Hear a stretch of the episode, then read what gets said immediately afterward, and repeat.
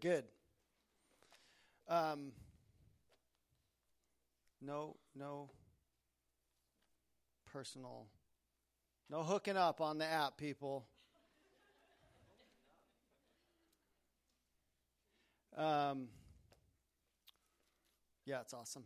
Everybody has a tech person in your life. So if you're trying to get on it and you're having issues, give it to your kids. If you're a parent, they'll figure it out. And uh, give it to always at church. You when in doubt, give it to the people in the back of the room. They're by a computer or a camera. They must know everything about technology. When in doubt, give it to those those peeps. Um, thank you, Caitlin. I think it's so awesome that our that we have the ability to connect. How often is it you meet someone and you're just like, oh, I didn't get their name, or they seemed really cool. I'd love to have them over for dinner. And we know this is important because either myself or Caitlin or myself and Caitlin or somebody else gets the, hey, what were those people? I met them today. Um, they were a young couple, you know, and you try to, to describe them. Anyways, now you can reach out uh, on your own, which is awesome. Okay, let's uh, open up our Bibles to the book of Mark, chapter 11. Excuse me, chapter 10.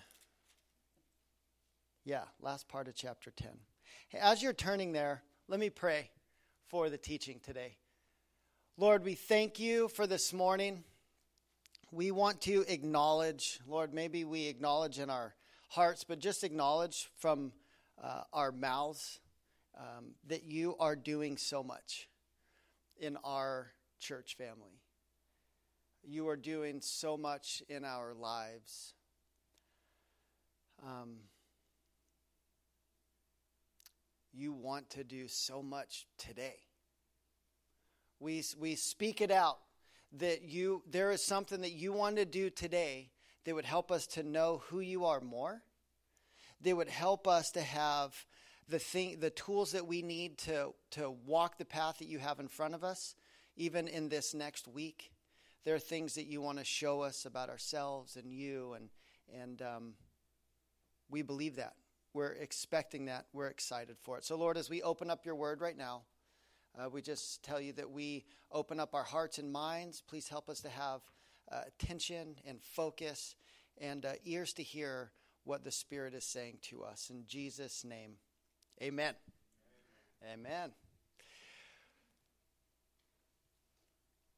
Do you guys remember Ro- Robin Hood, Prince of Thieves? This was the OG Robin Hood with Costner.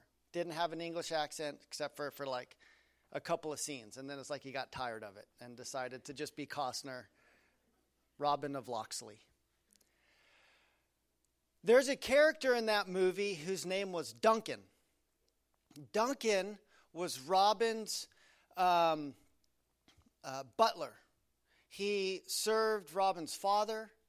Robin was a cocky young kid who went off to fight in battles. And when he came back, he was a different person. War had changed him. He just wanted peace in his life. He comes back to his father's home to find that the house had been burned, his father had been murdered, and that Duncan was still living in the broke down castle, but he had had his, his, uh, his sight taken away because he wouldn't renounce. Um, the name of the house. And, anyways, go watch the movie. It's a good one. So Robin and Duncan take off on an adventure, and there's a line that I love. There's, you know me in my movies. There's a line that I love in this movie, where when Robin kind of rekindles with his, you know, the girl he bullied on when they were younger, which is middle school for "I like you." Um, there's a scene later on where they're starting to have interest in one another, Robin and Marion, and they're parting ways Robin's getting into the boat on this foggy morning, and Duncan's already in the boat, or uh, and and Marion's getting into the boat, and they're leaving, and Duncan says to Marion, "He fancies you, my lady," and he said, "I am blind, but there are some things I see." That comes to mind because we're going to look at an encounter of Jesus and a blind man today a man who has no physical sight, yet saw a lot. This account that we're looking at today, starting in verse 46, is a conclusion of some of the things we've been discussing the past few weeks, namely discipleship. These teachings we've talked about giving, leadership, that what it is to follow Jesus, the kingdom of God, what leadership looks like in the kingdom of God, making room for the kingdom of God in our own lives. Really, this is Jesus has been talking about what it is to follow him, to be a disciple of Jesus. And, and he has something that he's teaching and kind of concludes this section of discipleship. This is the last physical healing in the book of Mark. After this, we come into the last week of Jesus' life, the triumphal entry, the Passion Week, when we talked about it on Good Friday and Easter Sunday that we just had. We're, we're getting ready to come into that. This is sort of the last healing, last miraculous thing that Jesus does with another person. So, picking it up in verse 46, let me read to you guys and gals. And they came to Jericho. And as he was leaving Jericho with his disciples and a great crowd, Bartimaeus, a blind beggar, the son of Timaeus, was sitting by the roadside. And when he heard that it was Jesus of Nazareth, he began to cry out and say, Jesus, son of David, have mercy on me. Verse 48. And many rebuked him, telling him to be quiet, be silent. But he cried out all the more, Son of David, have mercy on me. And Jesus stopped and said, Call him. And they called the blind man, saying to him, Take heart, get up, he is calling you. And throwing off his cloak, he sprang up and came to Jesus. Verse 51. And Jesus said to him, What do you want me to do for you? And the blind man said to him, Rabbi, let me recover my sight. And Jesus said to him, Go your way, your faith has made you well. And immediately he recovered his sight and followed him on the way. Bartimaeus read two things about Bartimaeus, about the name. Someone said, a couple of commentators said, this was a man of such no, um, so low kind of in the societal class, so overlooked by society, he didn't even have a name. He was Bartimaeus, which actually means son of Timaeus. Maybe his father was known, but this was Timaeus' offspring, this man. Others would say, and I kind of lean a little more like this, that this person, Bartimaeus, although, as far as society said, he was not much really overlooked, I actually wonder, and when we get to heaven, I guess we'll find out if Timaeus actually was someone who actually became really well known in the early church. What happened here to him was actually really well known because when anytime you run across a name, a specific person's name in the gospel accounts, they're there for a reason. And typically, especially when you read Luke, because Luke is like a historian. So when Luke wrote all of these names, and Luke has the most names, the idea was that you could read his writings and then go and ask that person, hey, did that happen? Yeah, it happened. So when you hear a Bartimaeus, there's a chance that because Mark's gospel was probably the first of the four gospels written, it was probably um, Peter's eyewitness account because Mark wasn't here, uh, P- but Mark was Peter's. Anyways, he was with Peter later on, so he probably wrote Peter's eyewitness account. Peter had a ghostwriter. Let's just put it that way. And um, the Holy Spirit used Peter's life and Mark's life and Mark's teaching to write the Gospel of Mark. But when this would have come up, it would have been Bartimaeus. And there's a good chance you could have found Bartimaeus and been like, Tell me about it. This is what we said. And he's like, Yeah, it was just like that. That's what, how the Gospels were written. They weren't hundreds of years later where people are like, You can't trust the writings of the New Testament. Actually, there are so many things in there. You trust it because they were eyewitness accounts of Jesus' life, ministry, death, burial, resurrection. It's pretty rad. So, Bartimaeus. Perhaps he became well known in the early church. Now, the, the Bible kind of talks about a couple of types of blindness. We come into this, he was a blind man. And the Bible talks a lot about this idea of blindness. He was physically blind. There was something that had happened where light didn't properly pass in through the cornea of his eye to process sight. There was a physical Im, Im, impediment. There was something, I think that's the right word for now. I didn't prepare that one beforehand. There was something that was happening to where he couldn't process light and had a physical um, issue with his sight. The Bible also equally and probably more so talks about what I'm calling situational blindness. Situational blindness someone who as first john says 1 john 2.11 whoever hates his brother is in the darkness and walks in the darkness and does not know where he is going because the darkness has blinded his eyes you ever wake up in the middle of the night uh, to use the bathroom or something and you got to find your way in the dark your eyes can be open but you're still feeling your way through. That's what it is to be blinded by a situation, by the, the, the things that are around you. Not having the proper perception, you cannot see what's going on, although your eyes work. We're going to speak to both of those things today because there's a question that Jesus asked Bartimaeus that I don't know if you noticed this in your own personal reading of Mark, because I know you guys are all reading Mark along with the teaching series. But here's the question Did you notice what Jesus asked him? He said in verse. In the second half of verse 50, and Jesus said to him, What do you want me to do for you? There's this man with these circumstances of life. He gets his face time with Jesus, and Jesus asks him straight up, What do you want me to do for you?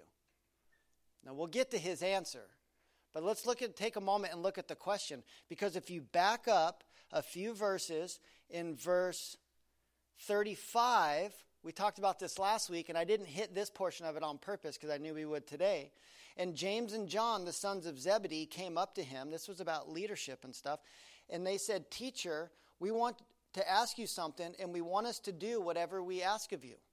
They had something they wanted to ask him. What did Jesus say to them? If you look at it, it's the exact same thing. What is it that you want me to do for you?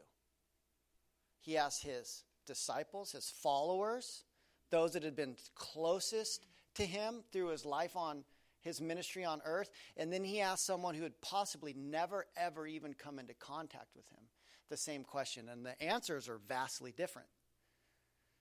His response to the disciples were, we'll look at it. Grant us that we could sit at one at your right hand and one at your left hand in glory. Give us positions of power and authority. Jesus' response to them was, You do not know what you're asking. And he explained to them what authority and leadership looks like in the kingdom of God. And then when Bartimaeus says, asks him, Jesus says, What do you want me to do for you? Spoiler alert. Well, we already read it, but Bartimaeus said, Lord, that I might receive my sight. And then Jesus' response is, Your faith has made you well. Go in, did he say go in peace? Go your way, your faith has made you well. So there's a response of, I actually need to, you don't understand what you're saying. I need to teach you deeper. And then there's a response of, your faith is great, your sight is received, go your way. So, what is the difference? James and John's response showed that they showed their blindness. There were things they did not see clearly. And Bartimaeus' response shows how much he actually saw of the situation. So the message this morning is titled Faith That Sees. Faith That Sees. What we're going to do with the remaining part of our time is we want to look at and kind of break down this text and look at a couple of things that I believe Bartimaeus saw really clearly. Though his eyes didn't pick it up, there are things that he saw really clearly. Things that he was aware or tuned into. Things he saw all along. First thing he saw he saw a king. Notice where it says, as they came to Jericho, verse 46, and as Jesus went out of Jericho with his disciples, a great and a great multitude, blind Bartimaeus, the son of Timaeus, sat by the road begging. And when he heard it was Jesus of Nazareth, he began to cry out and say, Now this is important Jesus, son of David, have mercy on me. This address, this calling Jesus the son of David and asking, Have mercy on me, this is would have been very well known as we would call it a messianic title. This was a, an address. This wasn't like, yo, could you help a brother out? This was a sign of, this is how you would pay homage to a king. This uh, Jesus, son of David, was in a way bowing the knee to the king of the universe. When you would come into a city where there was a king higher than you, what you would do is you would present yourself to the king, you would bow or you would uh, take a knee as a sign of you are under this king's authority. You would address the king, and then you would state your business. That's what Jesus, the Son of David, is. It is a title that you are the Son of God, the promised Savior that will rule perfectly forever, our people and the whole world, and that's what he's calling out. As a matter of fact, there's a good chance that Bartimaeus was the first and perhaps only individual to use the messianic title for Jesus before what we're going to see in the triumphal entry. You know where in the triumphal entry it says Jesus rolled into Jerusalem, and that's where people laid down the palm branches and they sang, Hosanna, Hosanna, blessed is the one who comes in the name of the Lord, Son of David, save us now. They're saying all this stuff. They're using this messianic title, and, and, and Scripture tells us that Jesus, for the first time, allowed himself to be called king. He was received as the king. But a week prior to that, a blind man did it in Jericho, just a couple of towns over, and he did it by himself. He couldn't see Jesus riding in on a donkey. He just heard Jesus of Nazareth, and he calls out this title.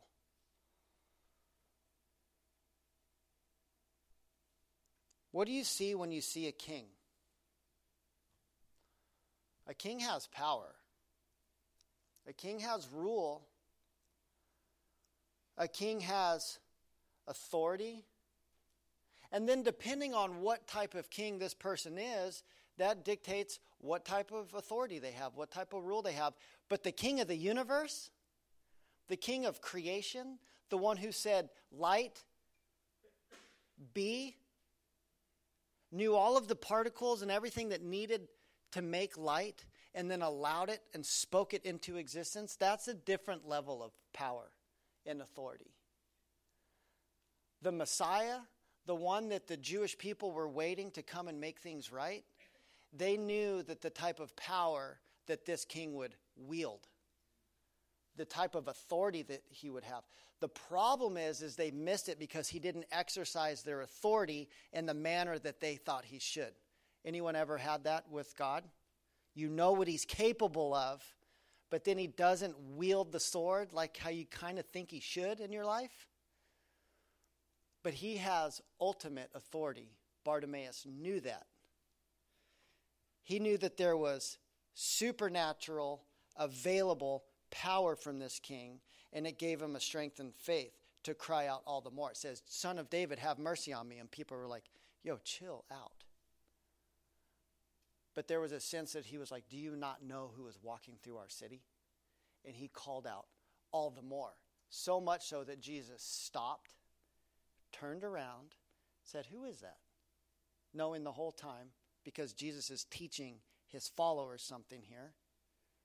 And then he called him to come to himself because he wanted the world to see that this man, though he was blind, saw a lot more than the, than the sighted did. The second thing Bartimaeus saw, I love this. I think he saw a friend. Look in verse 50. So they called him. Bartimaeus comes up and it says, and throwing aside his garment, so his outer robe,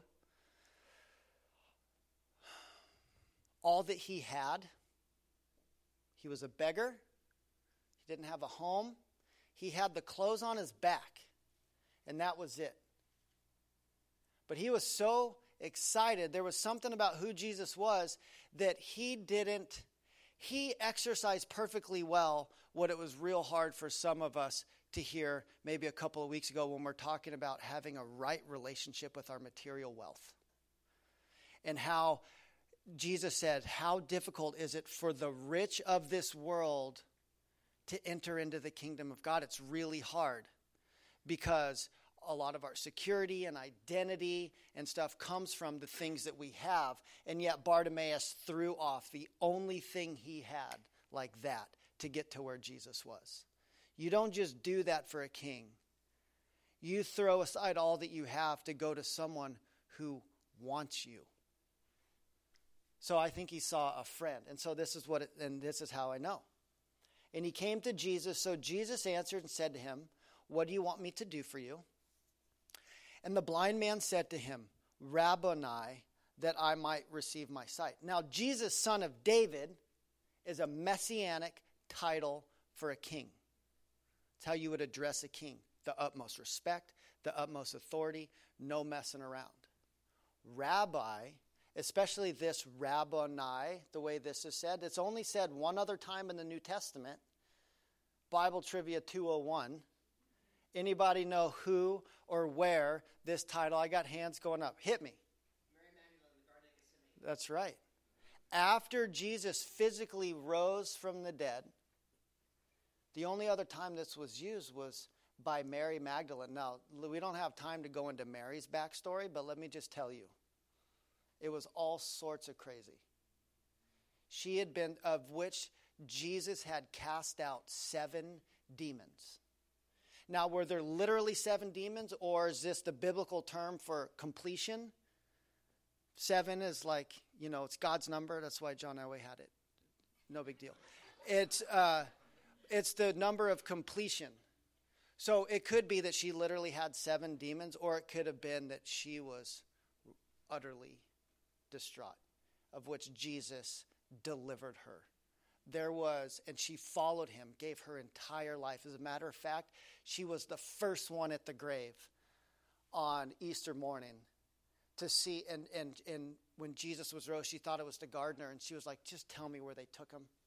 And then he calls her name. He's like Mary, and then she turns around, Rabboni. That's that's where it's termed. It is, it is a term of endearment.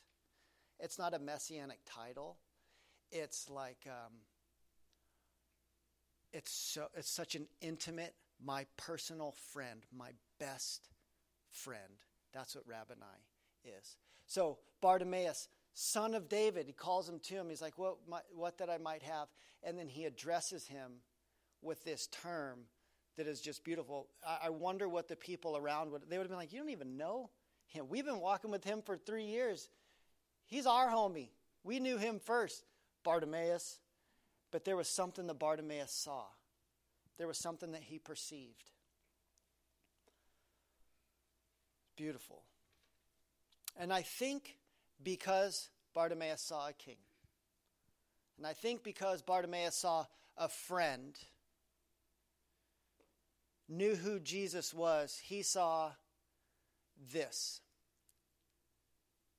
An, I'm calling it an opportunity for overlap. Let me explain. Was this an opportunity for Bartimaeus to talk to a king? Yep. Was this an opportunity for Bartimaeus to talk to a friend? Yes. But more than it was a chance for, but more than that, knowing who Jesus is, the kingdom he represents, who he is as a friend, how much he loved Bartimaeus, I believe that there is this opportunity for the kingdom of God that Jesus is king over, and the love of God, which Jesus shows through his interaction with people. I believe that Bartimaeus saw an opportunity for them to go like this overlap. When we realize part of our prayer, we were just praying it before service, is that every Sunday, regardless of who is here, what's going on, that there would be a realization that there are two simultaneously existing realities. There is a supernatural kingdom of God that is presently alive and well, active. There is also your personal uh, world, your kingdom, the things that you have to do and take care of. Did anybody feel like this last week? All you got, all you did was take care of responsibilities. So we say in our house, you got to do the stuff you got to do before you get to do the stuff you want to do. Life is just full of stuff you got to do, it seems like. But anytime there is an opportunity for overlap, it's this understanding that maybe the kingdom of God and the kingdom of this earth, that there can be some of this going on. I think that's what Bartimaeus saw. Regardless of his sight, regardless of his status, regardless of any of that stuff, he came to Jesus excited because he saw the opportunity for an overlap.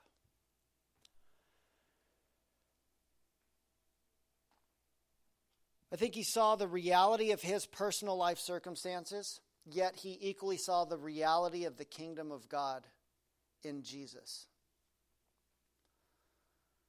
And he saw the possibility of crossing over. Seemed like it was excited because he left all that he had to get to Jesus. See, we've talked in detail about the principles and practices about making room in our lives in order that there might be some kingdom of God crossover some overlap. You can't fill a vessel that's already full. That's why some of the principles and practices that the Bible teaches us, that Jesus shows us with his life, that he says stuff like, If you love me, you'll do what I say. And then he says to do something that's sort of hard. Don't be tied down in this way. Um, you know, give to Caesar the things that are Caesar's, give to God the things that are God's make room in your life for crossover.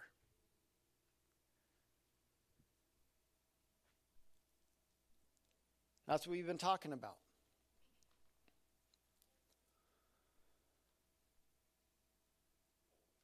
Making space, not just to make space, but in order that there could be some filling of that space with something that Jesus might want to do was something that's not of this world, but maybe of the kingdom of God. Bartimaeus saw this, and he was able to express his faith in practice by leaving what he had, going to Jesus, and he was able to articulate his desire in his words. Let's see the way he answers this question What do you want me to do for you? And then he brings this personal petition, this personal plea. How would you answer that question? So, close your eyes, leave them open, close the eyes of your heart.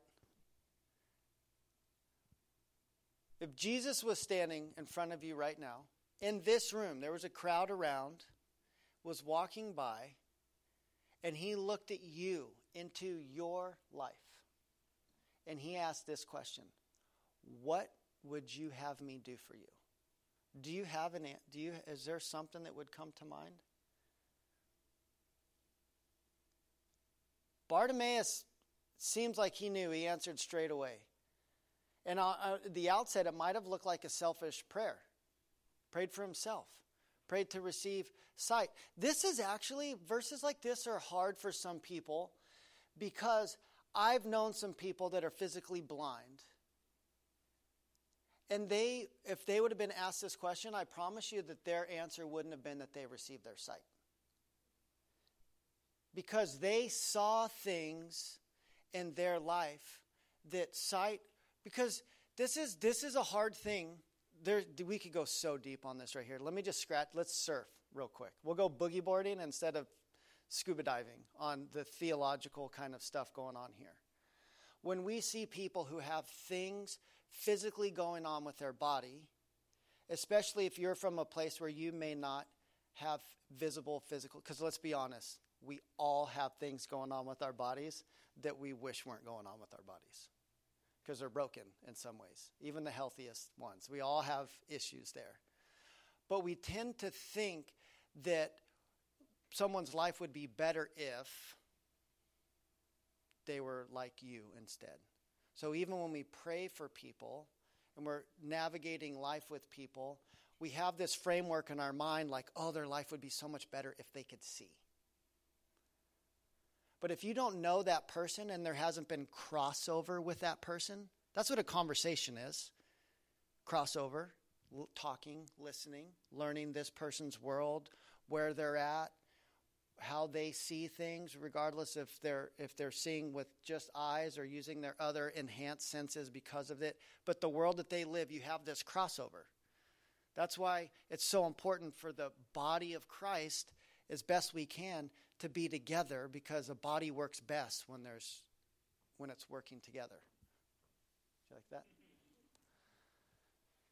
Um, so this is a hard thing to navigate especially when you're praying for people that's why it's such a beautiful way when you're praying for someone is that you could even ask this How can I pray for you? And oftentimes you'll be surprised at what's going on in someone's life. Uh, man, there's been so, some, I've watched some amazing documentaries, had some amazing conversations with people that they wouldn't ask for their one sense to be restored. You know what they asked for? That they would know God more. They would see God more, that God would use their life more. Have you ever heard the story of someone that had a, an accident happen to them? And then they spend years being like, we went and we asked, we prayed for healing, and it didn't happen. And then we did this. And then they get years down the road and they say, actually, God did answer our prayers. We didn't see it then, but I wouldn't trade where I'm at now for what I was wanting then because of where they're at. It's hard to see in the moment. But what would you answer? Would it be personal healing for something? That's awesome. You know what I one thing I pray a lot? I pray that God would help me see him better. To know him better. To walk closer with him. To help me to help me in what He has called me to do. But so much I find a common theme in my prayers is like, God, help me to know you more. Because when I know Him more, these other things seem to fall into place with my prayer life and with my conversations with other people. But that's a good question. I just want to throw that out and let it hang in the air. And maybe you don't have an answer, but I think it'd be worth thinking about if Jesus said to you, What do you want? What, what is it that you would have me do for you? If you would have an answer there.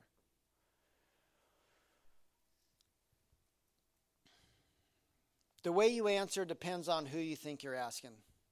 Bartimaeus does this. When you're talking to a king, his prayers are general. Have mercy on me, he says to the king. When he's talking to a friend, if you're just talking to a friend and a friend says to you, if a king says to you, What would you like me to do for you? You're like, Have mercy on me, O king. If a friend talks to you, is like, Hey, what do you want me to do for you? A friend, you're like, uh, Can you help me move? But what do you do when you talk to the king who is also your friend? That's who Jesus is.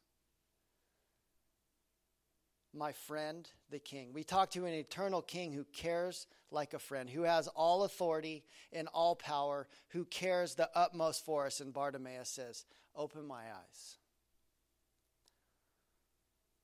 What we have here, if you look deep, is a developing pattern that I want to point out to you guys faith and prayer.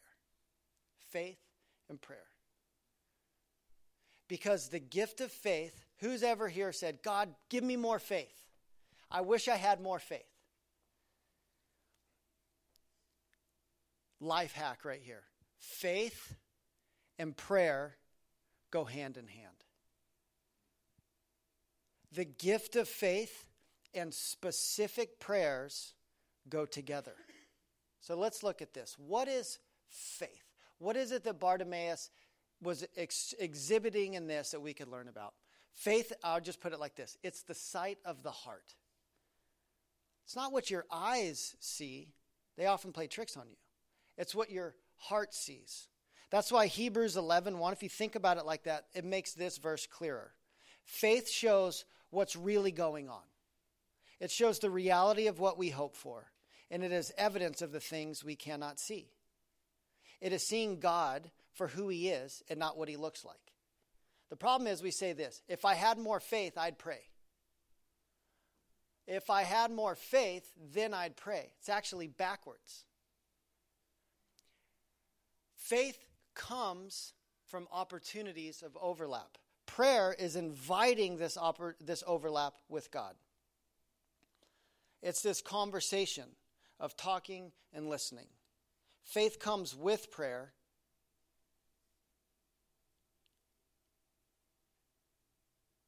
And I don't know what that means. More than prayer comes with faith. Faith is a byproduct of connection with God.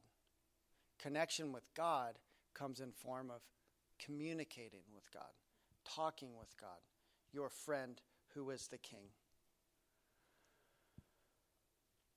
Let's look at this last verse, then we'll be done for the day. Then Jesus said to him, Go your way. Your faith has made you well. And immediately he received his sight and followed Jesus on the road. It's very interesting because Jesus said, Go your way. He came from his circumstances, and then Jesus sent him. Go your way. Well, what is his way? What if his way was bad? He was going to go do his own thing again. What you know what? There's a chance, but what did Jesus know? That his response was he was going to go his way and his way was he was going to follow Jesus. Cuz he did go his way and he began to follow Jesus that day. In conclusion, I like this pattern. I believe that the, that the work that God is doing, it's like more than you can see. Sometimes we get to see it and we want to give God glory for those things, but oftentimes it's something that we experience some other way. As we move into our summer nights of prayer, the second and fourth Mondays of the month, I said Tuesday at every every time I was thinking about it, but it's Monday, so tomorrow. this is what we're doing. We're coming in conditions in our own life that, and we're, we're saying there are things that we don't see. But we, there, we know who Jesus is. We know who God is. He is the King. Amen? Amen. He is a friend of sinners. Can I get an amen? So as we come into these areas, before we petition, we acknowledge God for who He is. That's what prayer is sitting, having a conversation. We acknowledge who He is. And then we come and we, we ask Him to work in our world. We ask Him for petitions on our own behalf, our family's behalf. We pray for people, and then we, we go together and we follow more and we come back. And then we start to be like, hey, how's God doing in this area? Oh, he's answering here. Oh, this is hard. And we need to start to develop a pattern of where we're watching God work, we're coming back together. And can I be honest? Could we not use a little bit more of God's supernatural power in our life and in our world?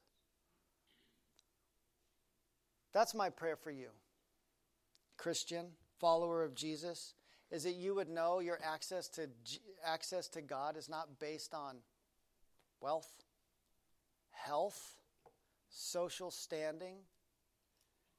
It's based on desire. And that as you know what God thinks about you, that you would invite this, this overlap. God, will you intervene? I, I always imagine going down a path and we want to we want to go straight because you want to do a good job. But if you're honest, you're like this, right? Where you're you're going and you're up and down. And then I think about the steadiness and the steadfastness of Jesus. And I'm just hoping that I'm like crossing. There's overlap. Oh, I'm going in the right direction. Oh, there you are, Lord go your way. I am going my way. I'm trying to be faithful and do these things. And then there's an interaction. And I'll, that's my prayer for you is that there could be more interaction with the kingdom of God in your life. So when you're walking by faith and not by sight, there are things that God is doing where you're like, okay, I'm on the right path. We're going good. All right? All right, let's pray. We'll end with this last song, and then uh, I'll come up and close the service. Father, we thank you for today. Thank you for your word. I thank you for Bartimaeus as he stands in your presence, sees like never before, both physically and spiritually. It says he knows things that now that he never did before. We will know as we are known, we will see the entirety of who you are. Sometimes I feel like doubting Thomas, where I'm like, let me see and then I'll believe.